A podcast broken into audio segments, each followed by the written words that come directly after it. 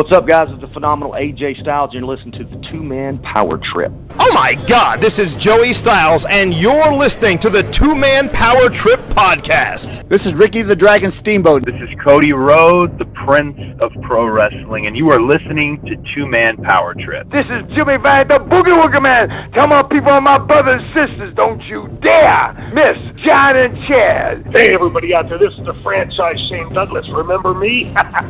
Well, guys, it's great to be on the show again. I appreciate you asking me back. So you said you were going to pinch yourself. I didn't know it was that kind of show now. I mean, if you guys are in the privacy of your own home, if you want to do these things. Good. How you doing, Chad? Hey, Johnny. Cool, man. What's going on? We're ready to go or what? Hey, man. What's up, guys? This is Homicide. Oh, that's my homie. Homicide with a big homie club. Yeah, that would be it. Hey, this is David Penzer, and this is the Two-Man Power Trip of Wrestling. Well, thank you. Hear me, fear me. I don't do many wrestling shows anymore, probably because I'm a bit ignorant. You guys probably know 10 times more than I do. Look, Mean Gene, I can't beat me. I'm the greatest of all time, and I would say that. And every kid, they knew they could kick shit out of me. Great talking to you guys. It's been your pleasure. They've worked in and around the wrestling business. They've studied thousands of hours of wrestling, and now they bring to you the greatest legends, Hall of Famers, creative minds, and both current and future stars of pro wrestling. They are Primetime Pod and Chad, the Two-Man Power Trip of Wrestling.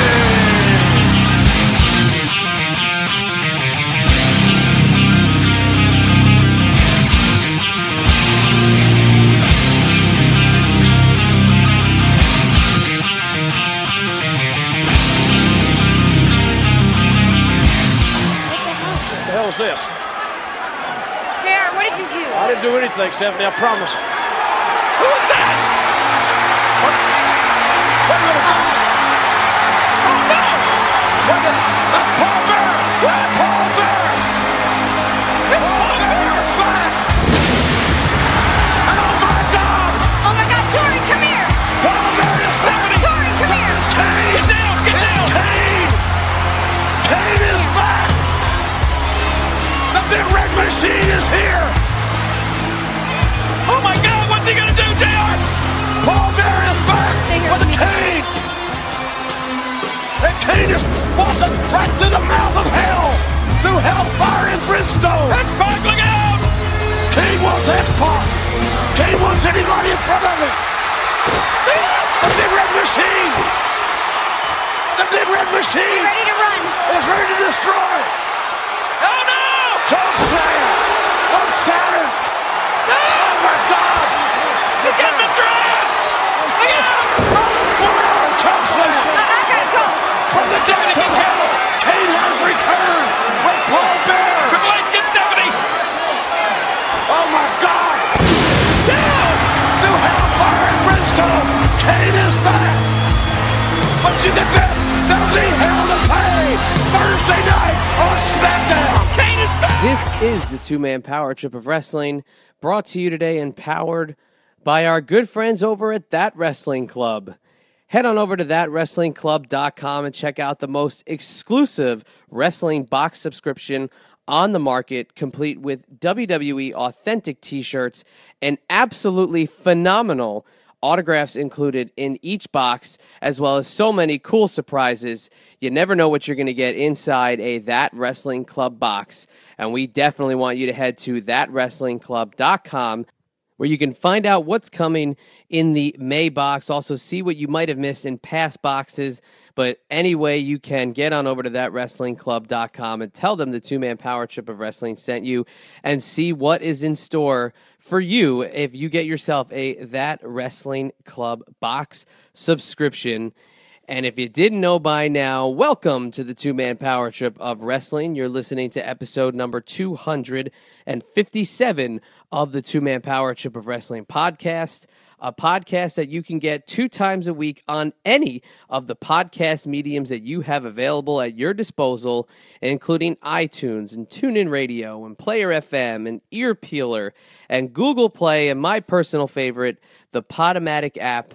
You never know who's going to be on the other end of the line with the two-man power trip of wrestling, and today's episode definitely lives up to that tagline. And I'll tell you right now, my name is Chad, and as always, I'm joined by my tag team partner, the one and only John Paz, and it is our absolute honor to be joined today by a good friend of our show, somebody who means very much to the history of the two-man power trip of wrestling, and that is a guy who needs absolutely no introduction.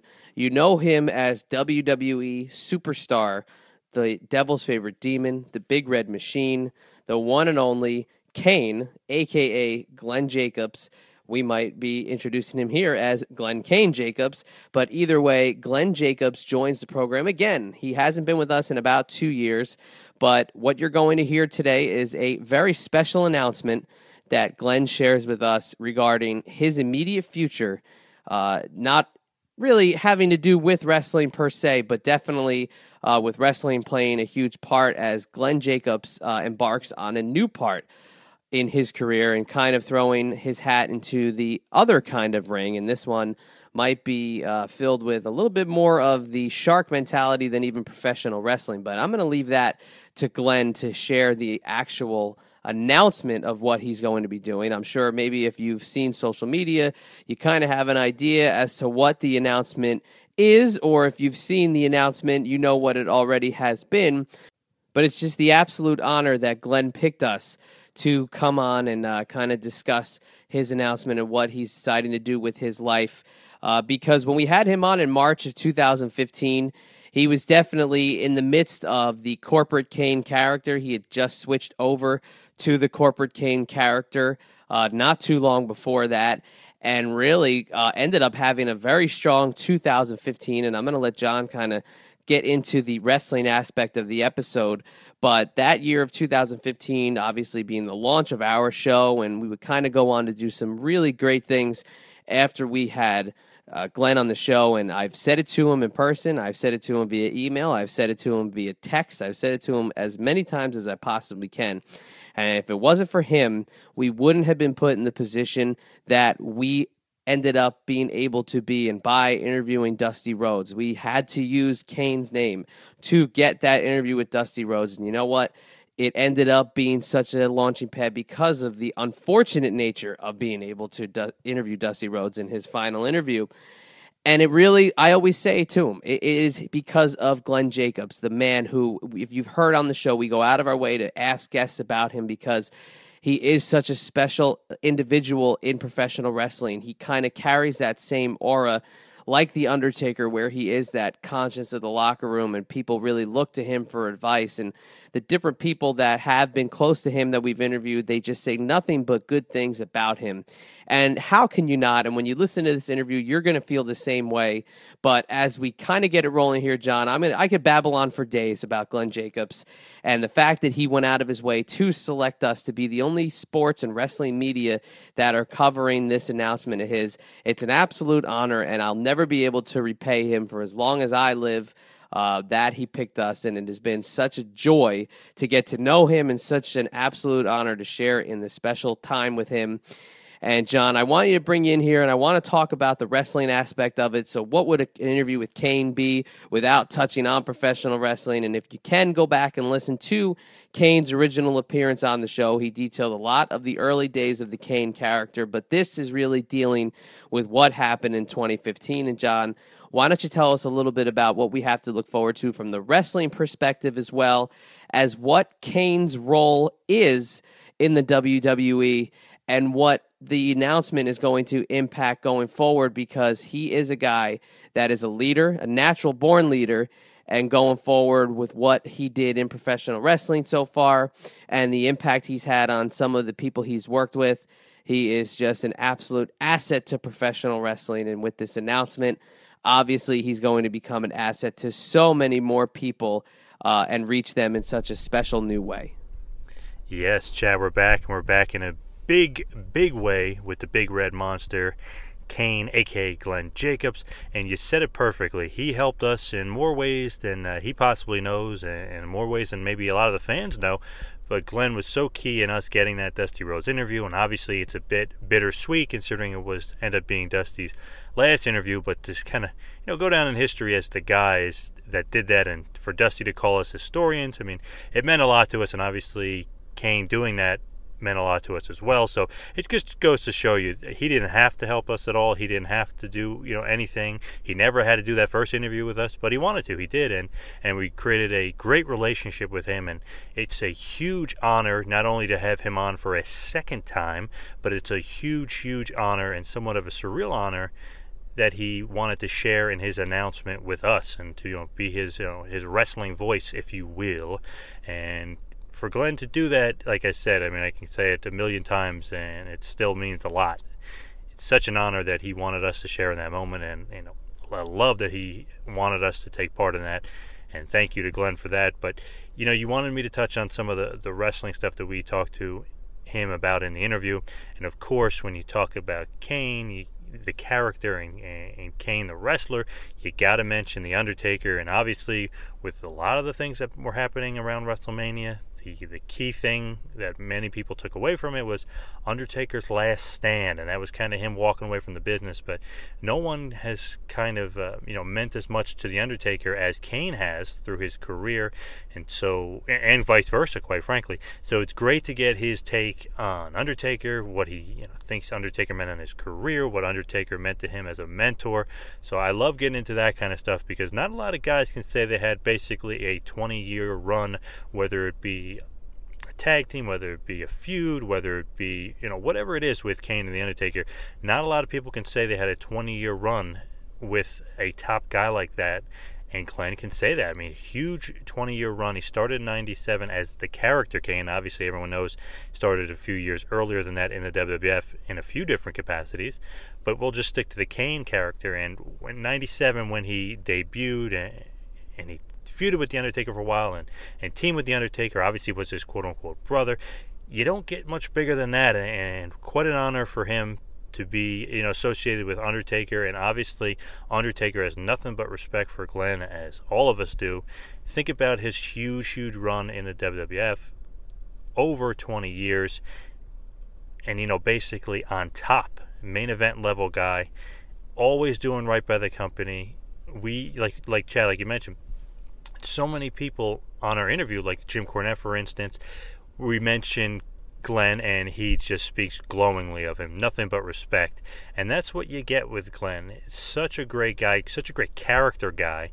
And then, the wrestler is so much different than the person. You think of the demonic, the, Kane's, Undertaker's evil brother Kane, and all that other stuff. But Glenn the person, Glenn the community man, stuff like that, it really resonates with not only the people, the fans, but also resonates with the guys backstage, like I mentioned, like a Jim Cornette, or even a Jim Ross. I mean, these guys just love Kane, and they love the fact that he's such a loyal guy and a respectful guy, and he never did anything wrong as far as getting bad publicity or bad press or bad headlines in the WWF. He was nothing but a positive role model for everyone, whether you be a young guy coming up or whether you be a fan. So just unbelievable career, and a subject that I definitely, wanted to get into was his relationship with Daniel Bryan, obviously Team Hell No. And a lot of people said that Kane had a lot to do with getting Daniel Bryan over to the point where the crowd really got behind him. You always knew that Bryan Danielson, a.k.a. Daniel Bryan, was a terrific wrestler and a great performer, but was he, good enough to kind of keep up in the WWE as far as that entertainment value? Can you bring something else to the table? Are you just a wrestler? And Kane, I really felt like, brought that out of Daniel Bryan, and we mentioned it to him in the interview, and he basically says it goes both ways, and that he helped Daniel Bryan, and Daniel Bryan helped Kane. But thinking back and putting those guys together, they got over, and they got over big time. And it was just a great tag team, and it's great to hear that they're good friends outside of the business. Obviously, when Daniel Bryan retired and made that speech, one of the very few wrestlers that he mentioned was Kane. So again, what respect goes out to Glenn Kane Jacobs, and we on this show have nothing but respect for him. main event player for over 20 years in the business, main event player for over 20 years in the WWF. He's done it all, he's seen it all, and he's ready for a new journey in his life. And we are so honored, I'll say it again, we are so honored that he let us share in this announcement with him. And you're going to love, you know, not only the announcement and hearing about what he's going to be doing going forward and helping the community and things of that nature, but you're going to love the stuff on The Undertaker, you're going to love the stuff a little bit on Bray Wyatt, and you're going to love the stuff on Daniel Bryan as well. Exactly. How could we not talk about The Undertaker and Kane and all the great things that Kane has done in his wrestling life? And now as Glenn Jacobs moves forward with this big announcement, we are so incredibly honored. I'm going to say it again, and I can't say it enough, to have been involved with this whole process and to be a part of this team to get this announcement out there. Complete honor, and to Glenn Jacobs and the Glenn Jacobs family, nothing but the best from both John and myself.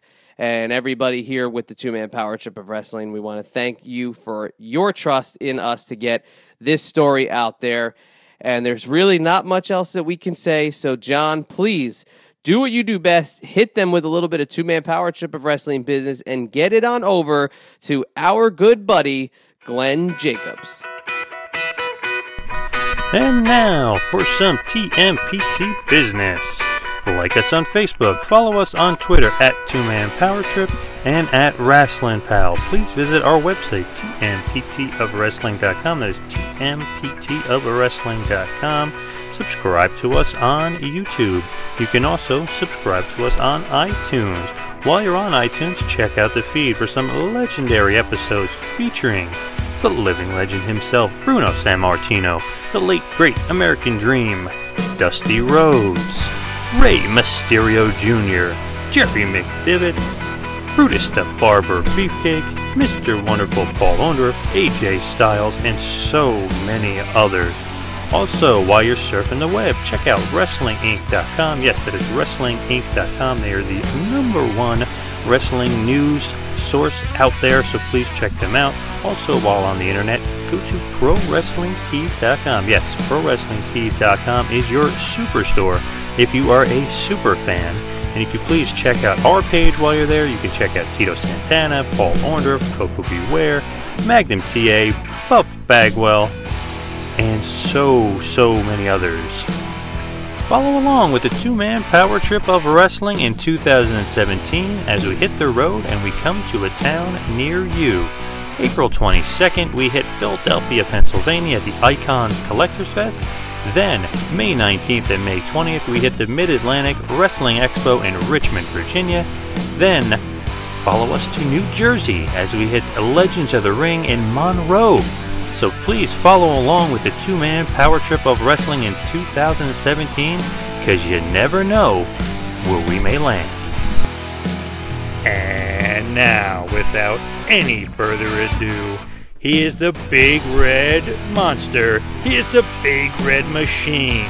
He is also known as the Devil's Favorite Demon, or you may know him as Corporate Kane. He is a former World Heavyweight Champion, a former ECW World Heavyweight Champion. He is Glenn Kane Jacobs. Please enjoy.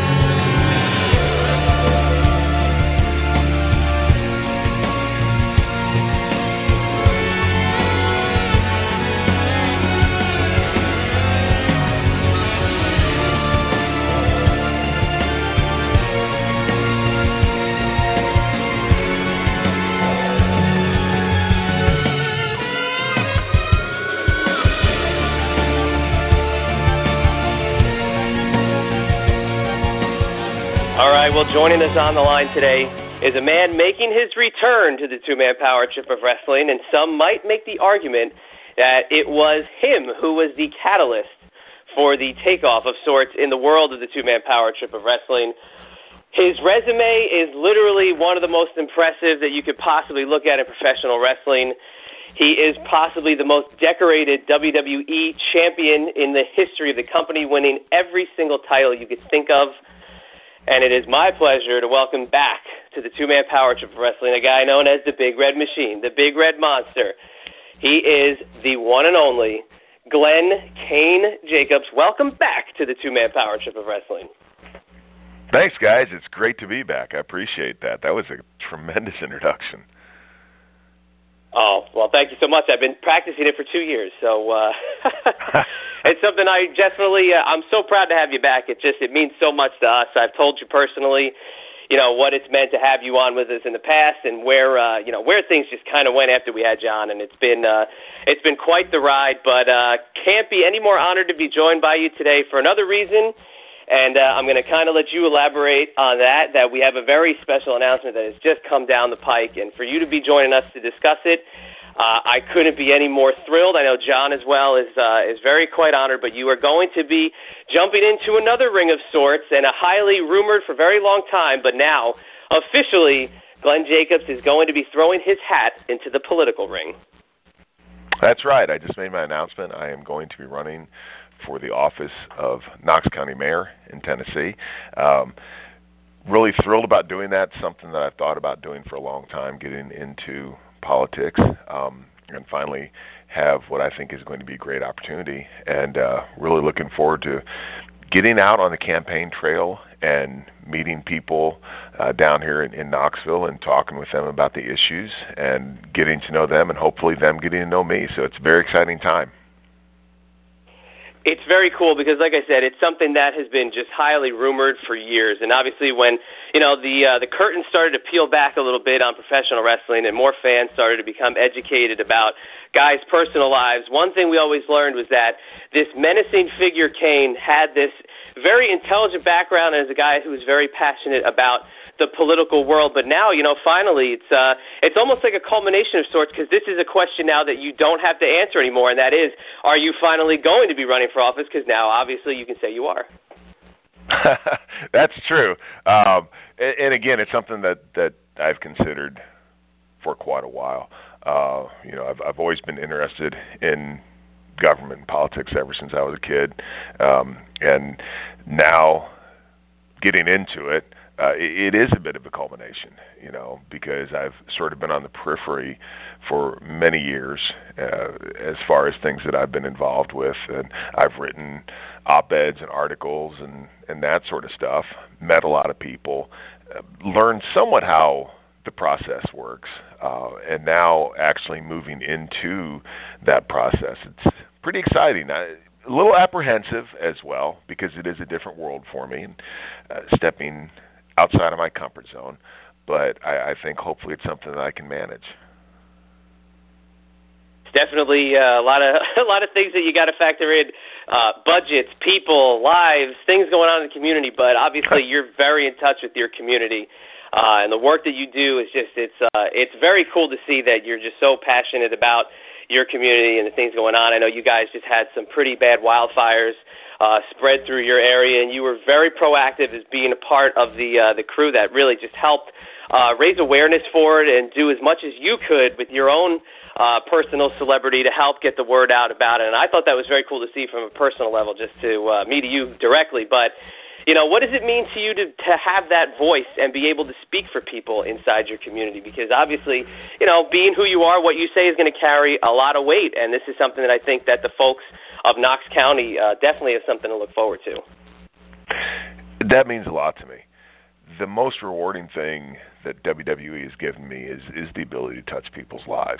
And I find it ironic that Kane is one of the most, as you said, menacing characters on television.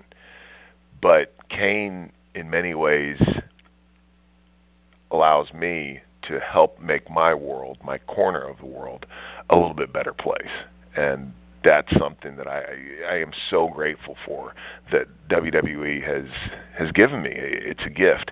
And through the years, as I've matured and I've gotten older, I realize how powerful that is. And we can make positive change, even if it is something as simple as saying, hey, some folks need some help, and getting the word out about that.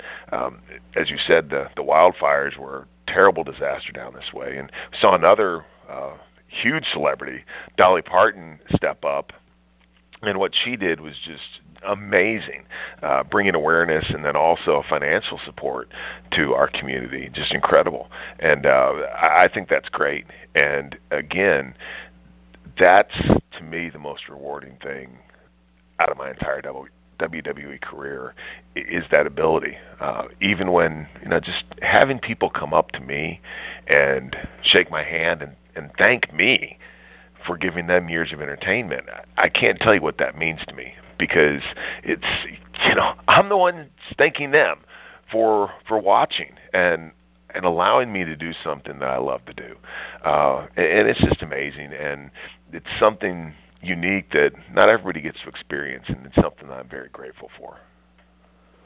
Yeah, absolutely. And you spoke in one of the most in-depth ways you possibly could about your entire career when you were with us 2 years ago, talking about, traveling through, the Smoky Mountain territory, which, obviously is a part of where you are right now, and that, being back roads and hot arenas and hot gyms and just, gritting and grinding through a really tough part of your career.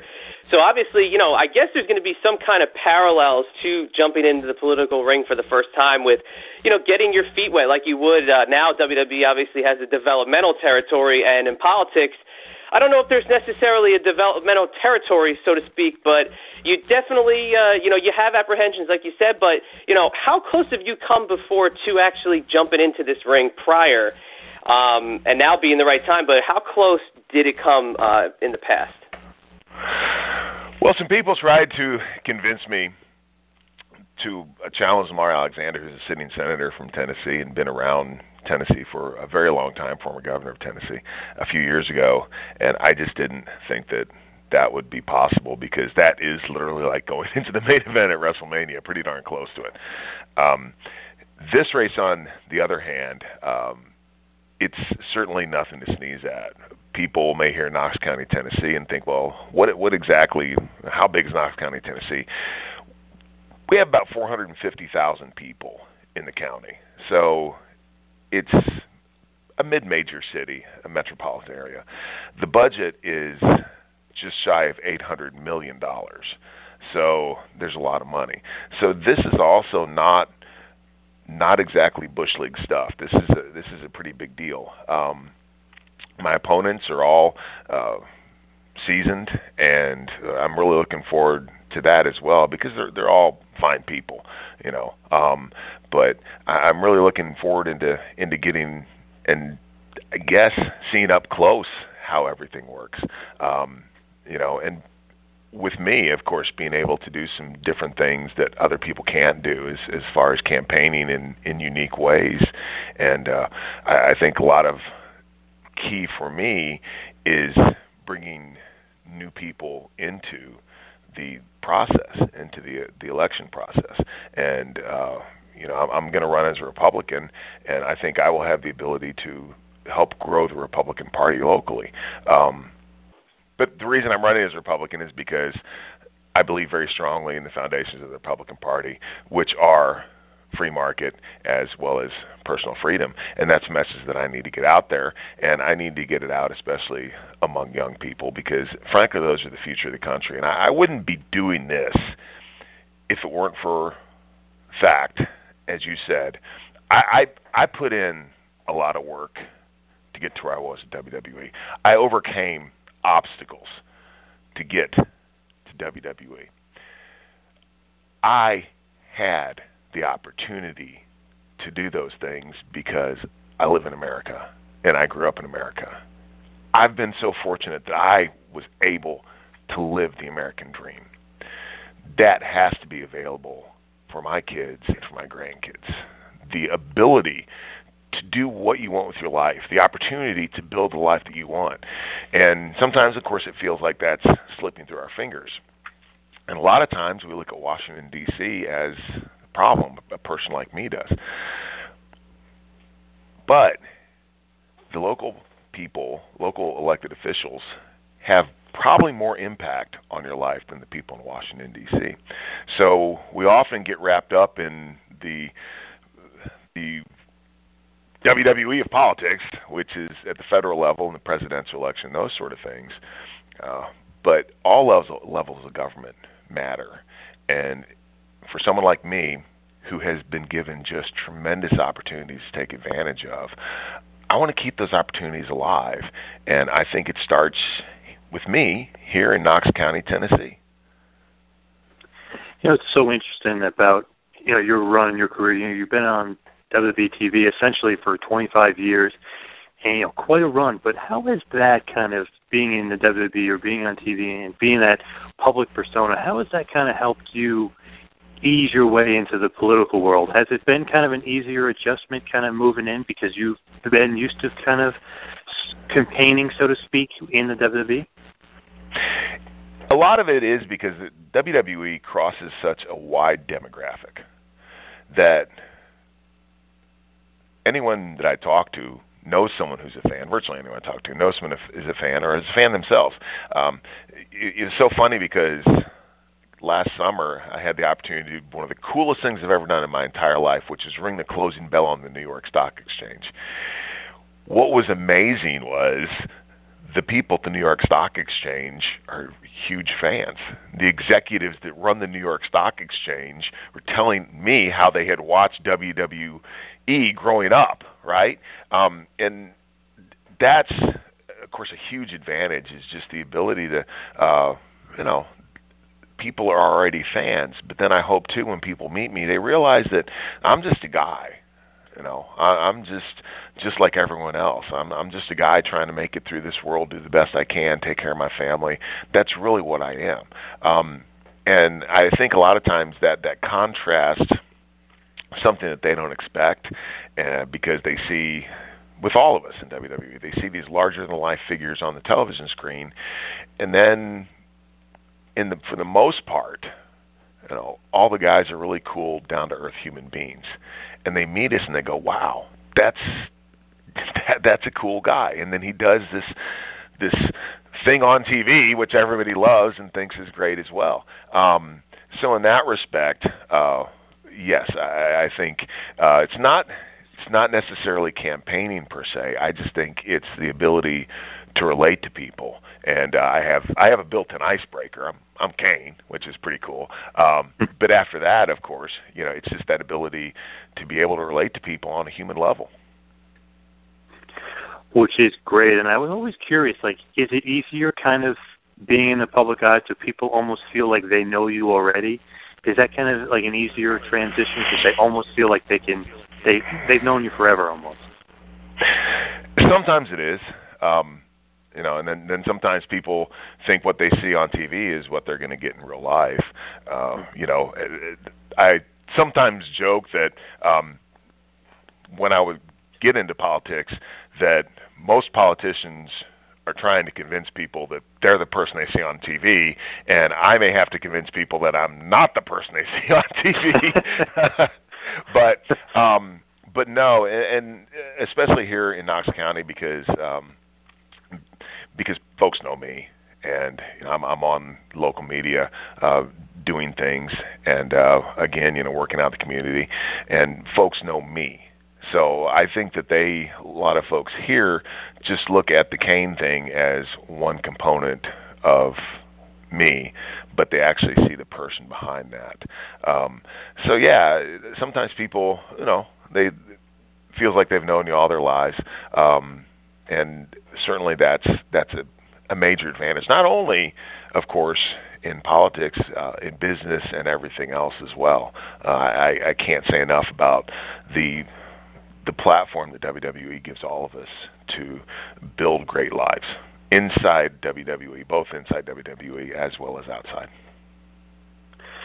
Do you think it's easier when like Linda McMahon is joining Trump as you know, the administration there, and you know, obviously Jesse Ventura, former governor, and you see these other WWE stars and owners in the political world, does that make it easier when you're running, or is that kind of make another hurdle for you? For this race, I don't think it's really going to have much impact on this particular race because a race like this is getting out there and talking with folks. And I don't think that whatever preconceived notions that they might have, good or bad, is really going to have a huge impact. For some people, of course, it will. It depends on the individual. I'm very proud of Linda McMahon. I think she was a great pick to head the SBA.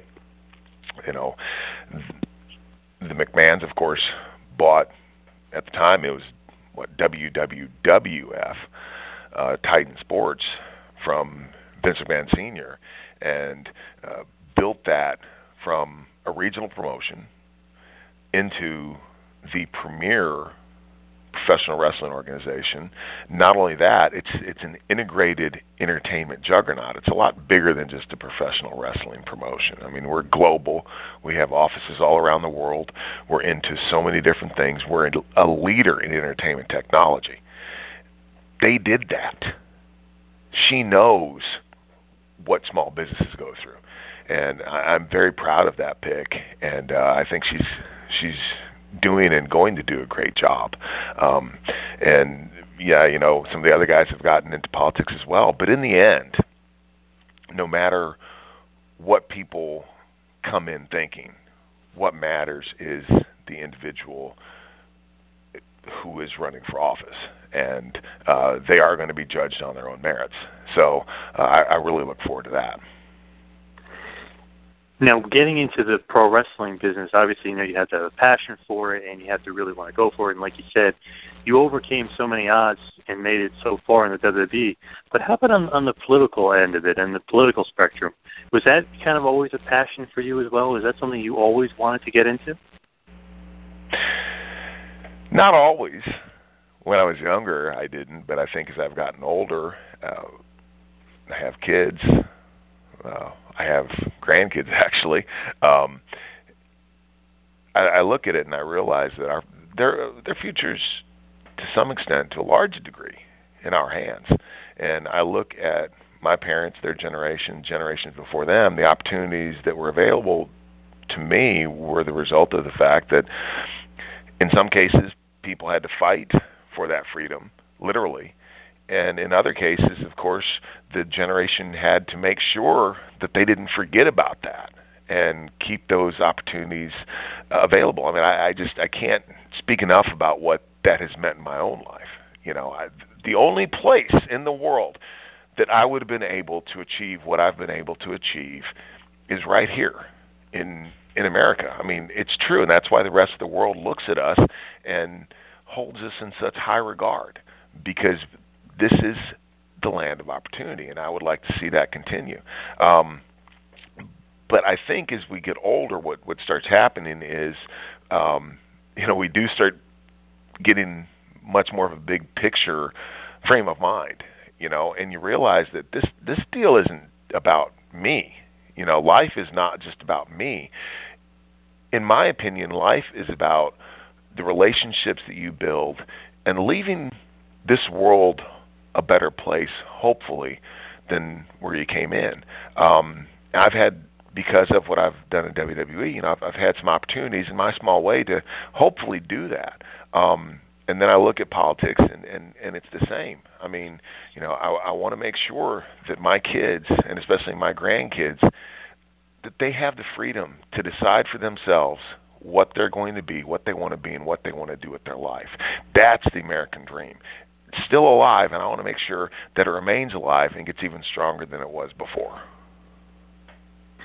And that is great, and you love hearing that, because that's what the world's all about, and especially the USA. You want to live that American dream, make life better for everyone.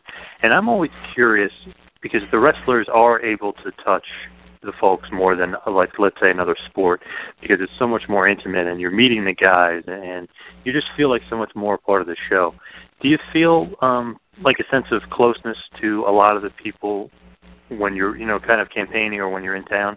Do you really, you know, connect with them almost like small America? Do you, or, you know, are you really, really connecting with them even more so? Absolutely. Yeah. What's funny is not too long ago I was at a charity event, and there were a couple former University of Tennessee football players. Now, I think one of them played for the Oakland Raiders. And, you know, he comes up and he's got this big old grin on his face and he gives me a hug and, you know, he tells me he's a huge fan and all this stuff. And I'm sitting there going, you know, dude's a professional football player. He plays in the NFL. And how humbling is that to say, man, I watched you growing up and I just want to tell you what a big fan I am. It's just, it's just amazing. It's just incredible. And that's the thing, is I get to meet so many really cool people, and I get to hear their stories.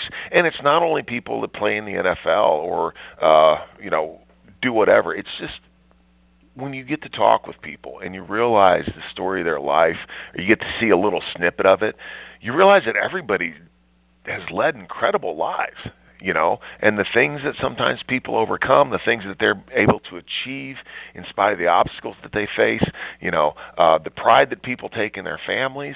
I mean, that's all what this whole thing is about, because that's something that all of us can relate to, you know. So I do think, you know, again, as you said there, that ability to connect is vital, and it's rewarding for me. Because, again, I get to meet the most interesting people, and a lot of times on the surface, you wouldn't think they're just interesting, because they're just average folks. But nevertheless, everyone has an extraordinary story, and I get to hear them. And I think because of who I am, you know, they want to tell me that story, you know, and it's really cool.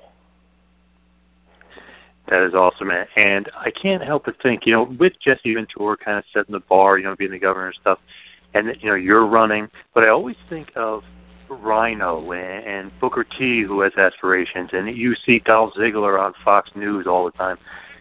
I always think it's kind of cool. It's like wrestlers are more than just wrestlers. They have brains. They're all smart. They all want to accomplish something.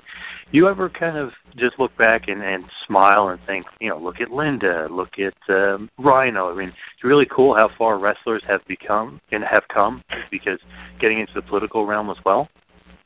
Absolutely, and I think we've shattered, hopefully, it still exists to some extent, but I think we shattered the stereotype, you know, of what we were. I mean, look at a guy like Dwayne The Rock Johnson, you know, biggest movie star in the world, nicest guy in the world as well. You know, a guy like that who has just done so much for our sport, a guy like John Cena, who is, again, just, you know, just a great guy, and, you know, is everywhere and literally a household name. As you talked about Rhino, you know, the Republican primary for his House district in Michigan, and did a great job. Linda, of course, and what she's been able to accomplish. You know, Linda, of course, not only being a executive of a wrestling company, but also a businesswoman who is able to get out there and show what the opportunities that are available to women in America. You know, doesn't get any bigger than that. So, yeah, I think that's very important as well. And I also think that if you look at our product now, you know, and look at the Divas division and how they've redefined, and sorry, I call it the Divas division out of habit, the women's division. Look at what they've been able to do as far as redefining what a female WWE star is. I mean, the matches that they're having, they're main eventing pay-per-views, which is amazing. They're getting the opportunity to do what they love to do, and they're doing it as well as anyone else in the world. And that says something about WWE, and that says something about, of course, about our female performers as well, how competitive they are and how good they are.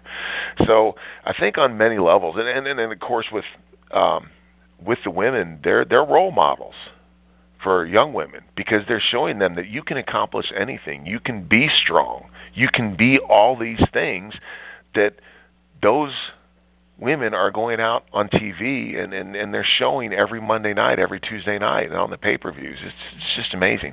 And I think that is very important, you know, because for me personally, of course, it's opened up opportunities. But also, I mean, it shows people that, yeah, we're not, you know, for so long there's this stereotype that I guess we're just big, dumb meatheads. And I think at this point that's been shattered, you know. People still like to make fun of us, and that's okay. It's good entertainment. I make fun of us as well. But on the serious note, it shows that just like everyone else, we're people that want to be involved in various things, want to contribute to society, you know, and want to do a good job with the job that we do. I mean, again, one of the most rewarding things that I do is hopefully knowing that when I go out there in a WWE ring, every night I do the best I can, and people get their money's worth, and they go home happy. So I think all those things are very important. It's something that I personally am very proud of. Yeah, absolutely, and one thing that's kind of funny, you know, with talking about bashing the stereotype into a million pieces, you know, when you talk about politics, you think about mudslinging and things of that nature. It's kind of hard to look at entertainment and use it in a mudslinging fashion, but, I mean, I guess your opponents would just expect you to either light the podium on fire or shoot something out of another part of the room just to show your, you know, your spectacular skills there with the art of the inferno. Well, you know, there is a bit of a showmanship aspect as well, but nevertheless, you know, again, me being a WWE superstar in this race is a novelty, and it's something that will bring attention to the race. But in the end, the thing that matters is the substance and the person behind that persona on TV and what they're saying and what they believe in, and those are the important things, and in the end, those are the things that are going to win out. Absolutely, yeah. It's just it's so very cool. Like I said, you know, to have you actually finally throwing your hat in that political ring, and it's no doubt going to be quite the whirlwind for you. But if we can kind of switch topics just a little bit, just kind of appease the listeners of the Two-Man Power Trip. If we could just touch on a few things that have to do with the time spent with WWE since our last interview, which was in the spring of 2015. You were actually in a small town on your way on the loop to WrestleMania in San Francisco. So it's kind of a little bit of Two-Man Power Trip trivia. But you know, you had quite the rest of the year in 2015. Obviously, you know, you main evented a pay-per-view with Seth Rollins, and you culminated what was the debut of the corporate Kane character right before we talked to you, to bringing it full circle back into the Demon Kane. But just kind of tell us in generalities, how did that feel to you to work your way back into that main event picture and obviously working with a guy like Seth Rollins, who is pretty much on top of the crop of guys that's ascending right now. But what was that like, that last little loop that you had around that main event picture? Well, it was, of course, it was a lot of fun. And as you said, Seth Rollins is just phenomenal. He's a tremendous performer. And that felt like a full circle as well, because the Shield early on, Daniel Bryan and I believe we were probably like their first opponents, right? And had a history there, you know. And then to see Seth being able to do what he did, leaving the Shield, and of course, Dean Ambrose and Roman Reigns are tremendous as well, and have done great things and will do great things. Nevertheless, Seth set out on his own and was just able pretty much immediately to prove to the world that he's like a young Shawn Michaels, you know, just a tremendous performer. So that was it was a lot of fun. You know, especially I think at that point the corporate Kane character had run its course, and people really wanted to see the mask come back. And what was pretty cool too was the fact that I was able to keep up with Seth in the ring, which is no small feat for anyone, much less you know, a guy who's bit of a veteran at this point in his career, so I was proud of that. And then any time that you're in that position, you know, and the company's relying on you to come through with great performances, and you're able, hopefully, to deliver on those, it's very satisfying and very rewarding. Yeah, it was so cool, and you were right. Those matches with him, you were great. You were right there with him, and he's a guy, high-octane worker. He's a guy who definitely leaves it all out there. As we've seen, obviously, he's gotten bit with a little bit of the injury bug, but that just goes to his high intensity and style. But one cool thing that also came out of that was yet another reunion with the man himself, The Undertaker, the guy who's been linked to you. Obviously, you're his brother. You know, without anybody really, the elephant in the room, you're his brother. So, you know, you got to team up with him again against the Wyatts at the 2015 Survivor Series. So that obviously was pretty cool. And you had another little kind of glance with him recently after a SmackDown. But you know, what again does it mean to work with Undertaker all these years later? And the two of you just obviously so linked together in the annals of WWE history, but yet again, the Brothers of Destruction got together to destroy a couple more victims. Well, I'll tell you, that Survivor Series was simply amazing. 25th anniversary of The Undertaker, it was a huge deal, and just to be involved in that in any capacity was really an honor for me. And it's always great, because I remember we had the 1,000th episode of Raw in St. Louis, and I was in the ring, and I forget what the exact scenario was, but basically I was surrounded by the bad guys. And then the gong hits, and, you know, it was just awesome. And the crowd is chanting, this is awesome, and just great. And I get goosebumps, because that's what this deal, that's what WWE is all about. You know, I don't know if our audience in WWE Universe realizes this, but we feed off them as much as they do off of us. And when they're into a moment like that, it is amazing. Like I said, I got goosebumps, because for me, that's when we talk about piercing the veil. Well, that's when the veil for me sort of closes, and I'm like, I am in the moment. And it's the epitome of why I got into the wrestling business, of why I got into the entertainment business, because, you know, I can lose myself, and for that moment, that's all that matters. And that's just an incredible feeling. And, you know, that happens with Undertaker, and, you know, it's just so cool, because through the years, we've been together through so much. Very unique, both of us. You know, Bray Wyatt is sort of the new, you know, taking that role as far as the character that has the supernatural component and the cool creepiness. But, you know, the fact then that we were able, you know, to come in and be such fierce rivals,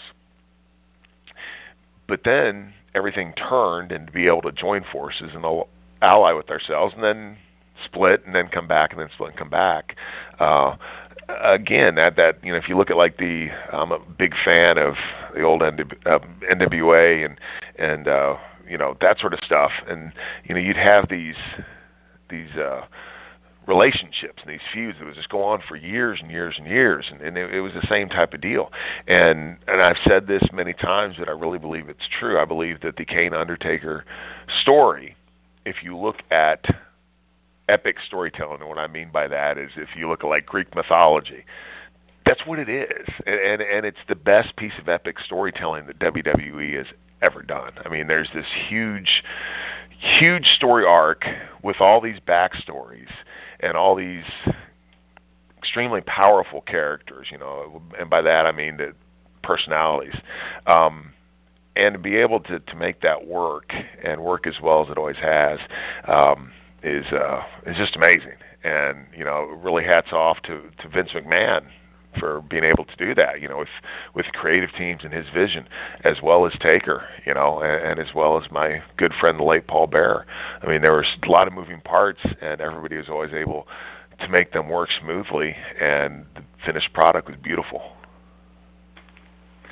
Unbelievable. Like you said, one of the most epic storylines of all time, one of the most memorable, obviously, storylines of all time.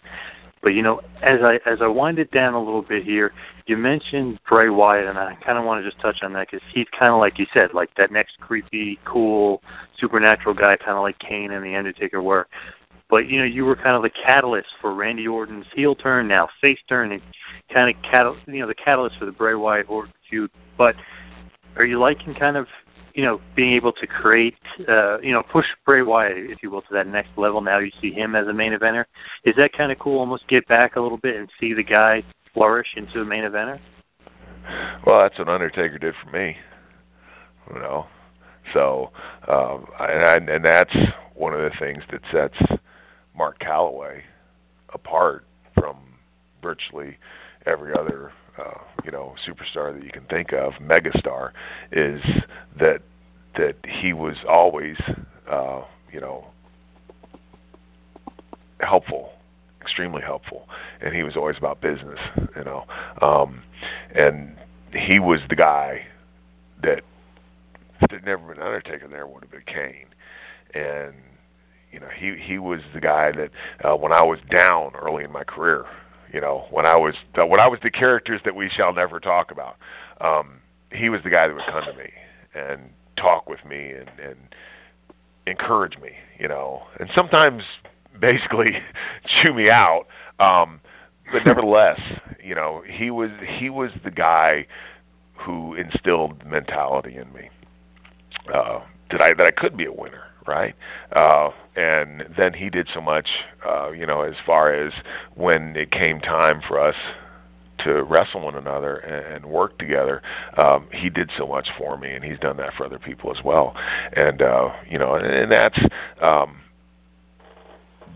what it's all about, because, in the end, I mean, my career is going to be over. The WWE is going to go on. We have the graphic before the show. It always says WWE now, then forever, and that's absolutely true. I mean, WWE is going to go on, and I would like to see it go on and be a product that other people have the opportunity to do very well at, as well as, of course, with our fans. I mean, I'd like to see. I'm a fan. I like to see good programming. I like to see great characters. So yeah, that is rewarding to me. And like with The Shield, I'm so proud of Seth Rollins, and Dean Ambrose, and Roman Reigns, and what they're doing, and so many of the young guys, and that in some way I hope that I've been able to help.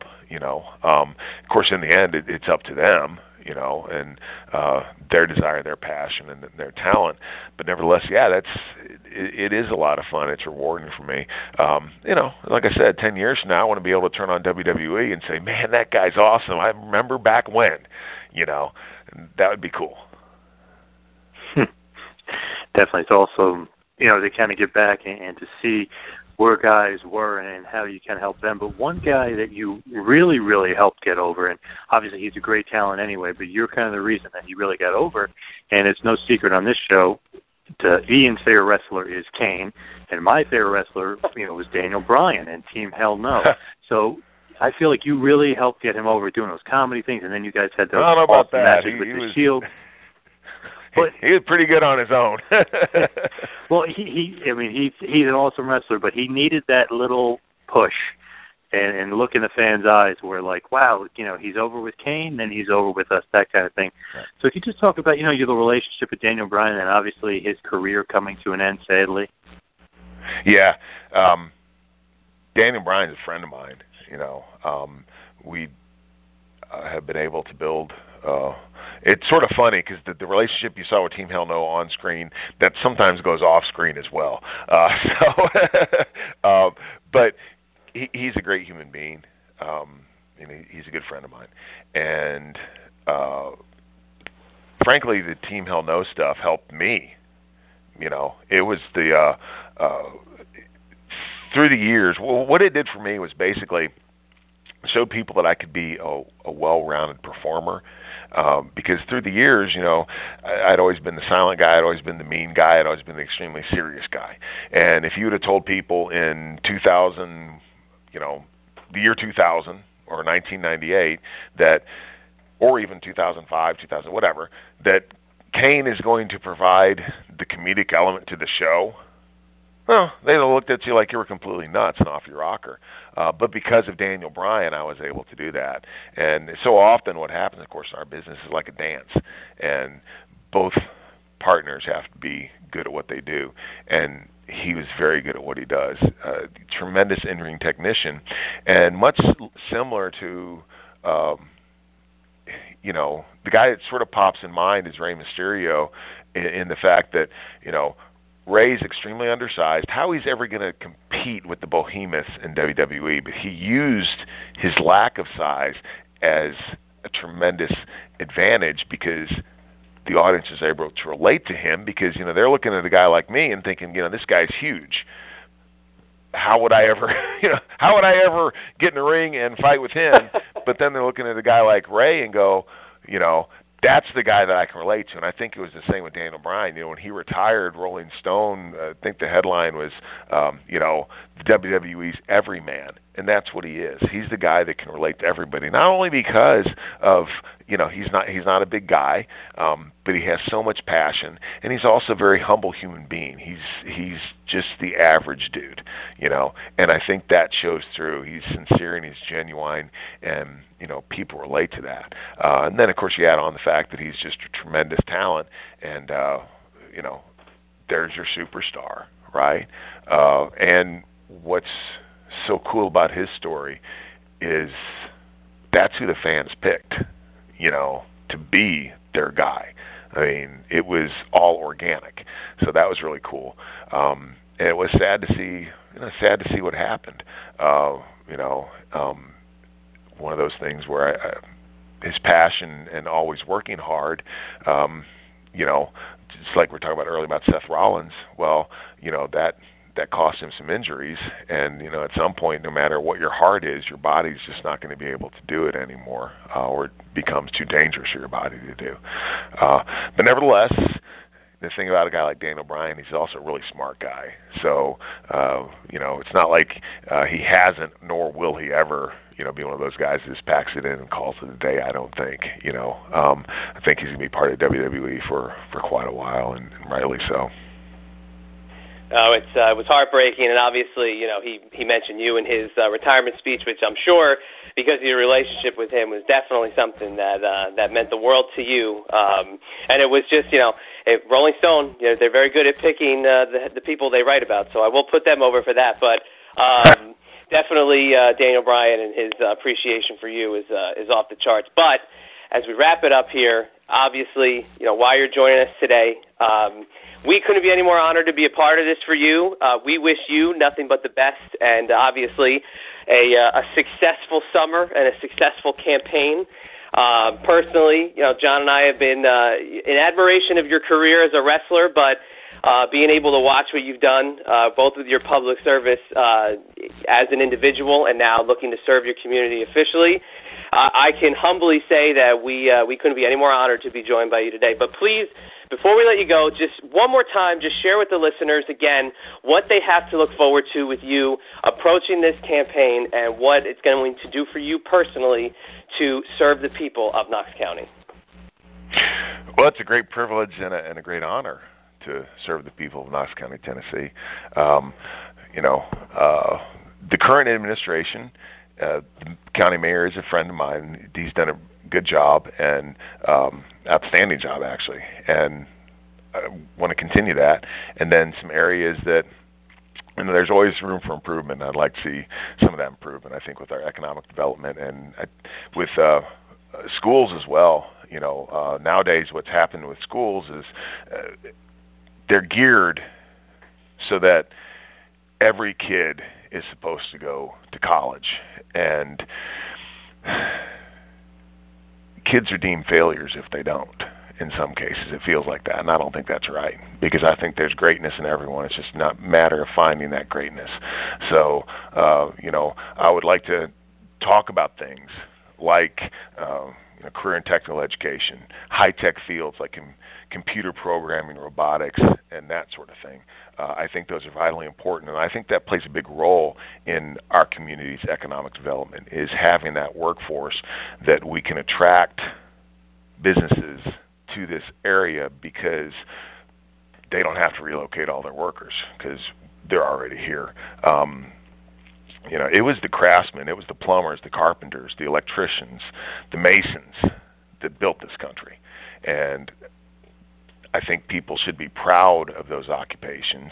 And I think we should encourage our kids to look at those occupations as honorable things to do with their lives. And if you don't want to go to college, that's okay. You can still build the life of your dreams. You can still do whatever you want. I also think there has to be transparency with government, you know, and I look forward to that, is reaching out to people and making sure that people know that I'm accessible and that I do listen. May not always agree with everyone, but I do listen. I think that's important because I think sometimes what happens with, I hate this word, good Lord, but what happens with politicians, let's call them elected officials, is that they get in a bubble and they don't actually listen to their constituents. And the only time that they listen to their constituents or talk with their constituents, is when election season rolls around. And I think that's a tragedy because they are serving people. And people pay taxes, sometimes a lot of money in taxes, and that money should be spent as wisely as possible. And, of course, I'm a fiscal conservative, so I think as little as possible should be taken from people. And then I also think that everyone is a stakeholder in the community. And I would like to build coalitions that work with one another to bring about the changes that are needed, you know, and we should quit looking at each other as opposing groups, but realize that we're all part of the same group. And, you know, the way to make our community better is for all of us to work together to do that, and especially to work with the private sector in providing the resources that are necessary, and then working with the people who actually know what the needs are and getting those folks together, you know, and for the most part, government acting as a facilitator, but not the one who's doling out the money and administering the programs. I think all those things are important, a lot of stuff that I will be talking about. And I'm really looking forward to it, and I really appreciate you guys having me on the show. Oh, my gosh, it's our pleasure. Like I said, I can't beat that into the ground enough, but, you know, is there a place that we can send the folks to check out any more information about what you're going to be doing? You know, is there a source you guys have set up where they can kind of educate themselves a little bit more? Yeah, man, it's the 21st century. You got a really cool website, jacobsformayor.com. Real proud of that. Some of the folks that are working with me on this campaign, I can't say enough about them. And what's really neat is, you know, when people believe in you and believe in your ideas, and then they're willing to help you and willing to work with you, I can't say enough about what that means to me. So that's the other thing is about this campaign is I'm really looking forward to it because I'm looking forward to working with some of the people that I've already met that have been willing to help me so far. Thanks for listening to the two-man power trip of wrestling, What the World is Downloading.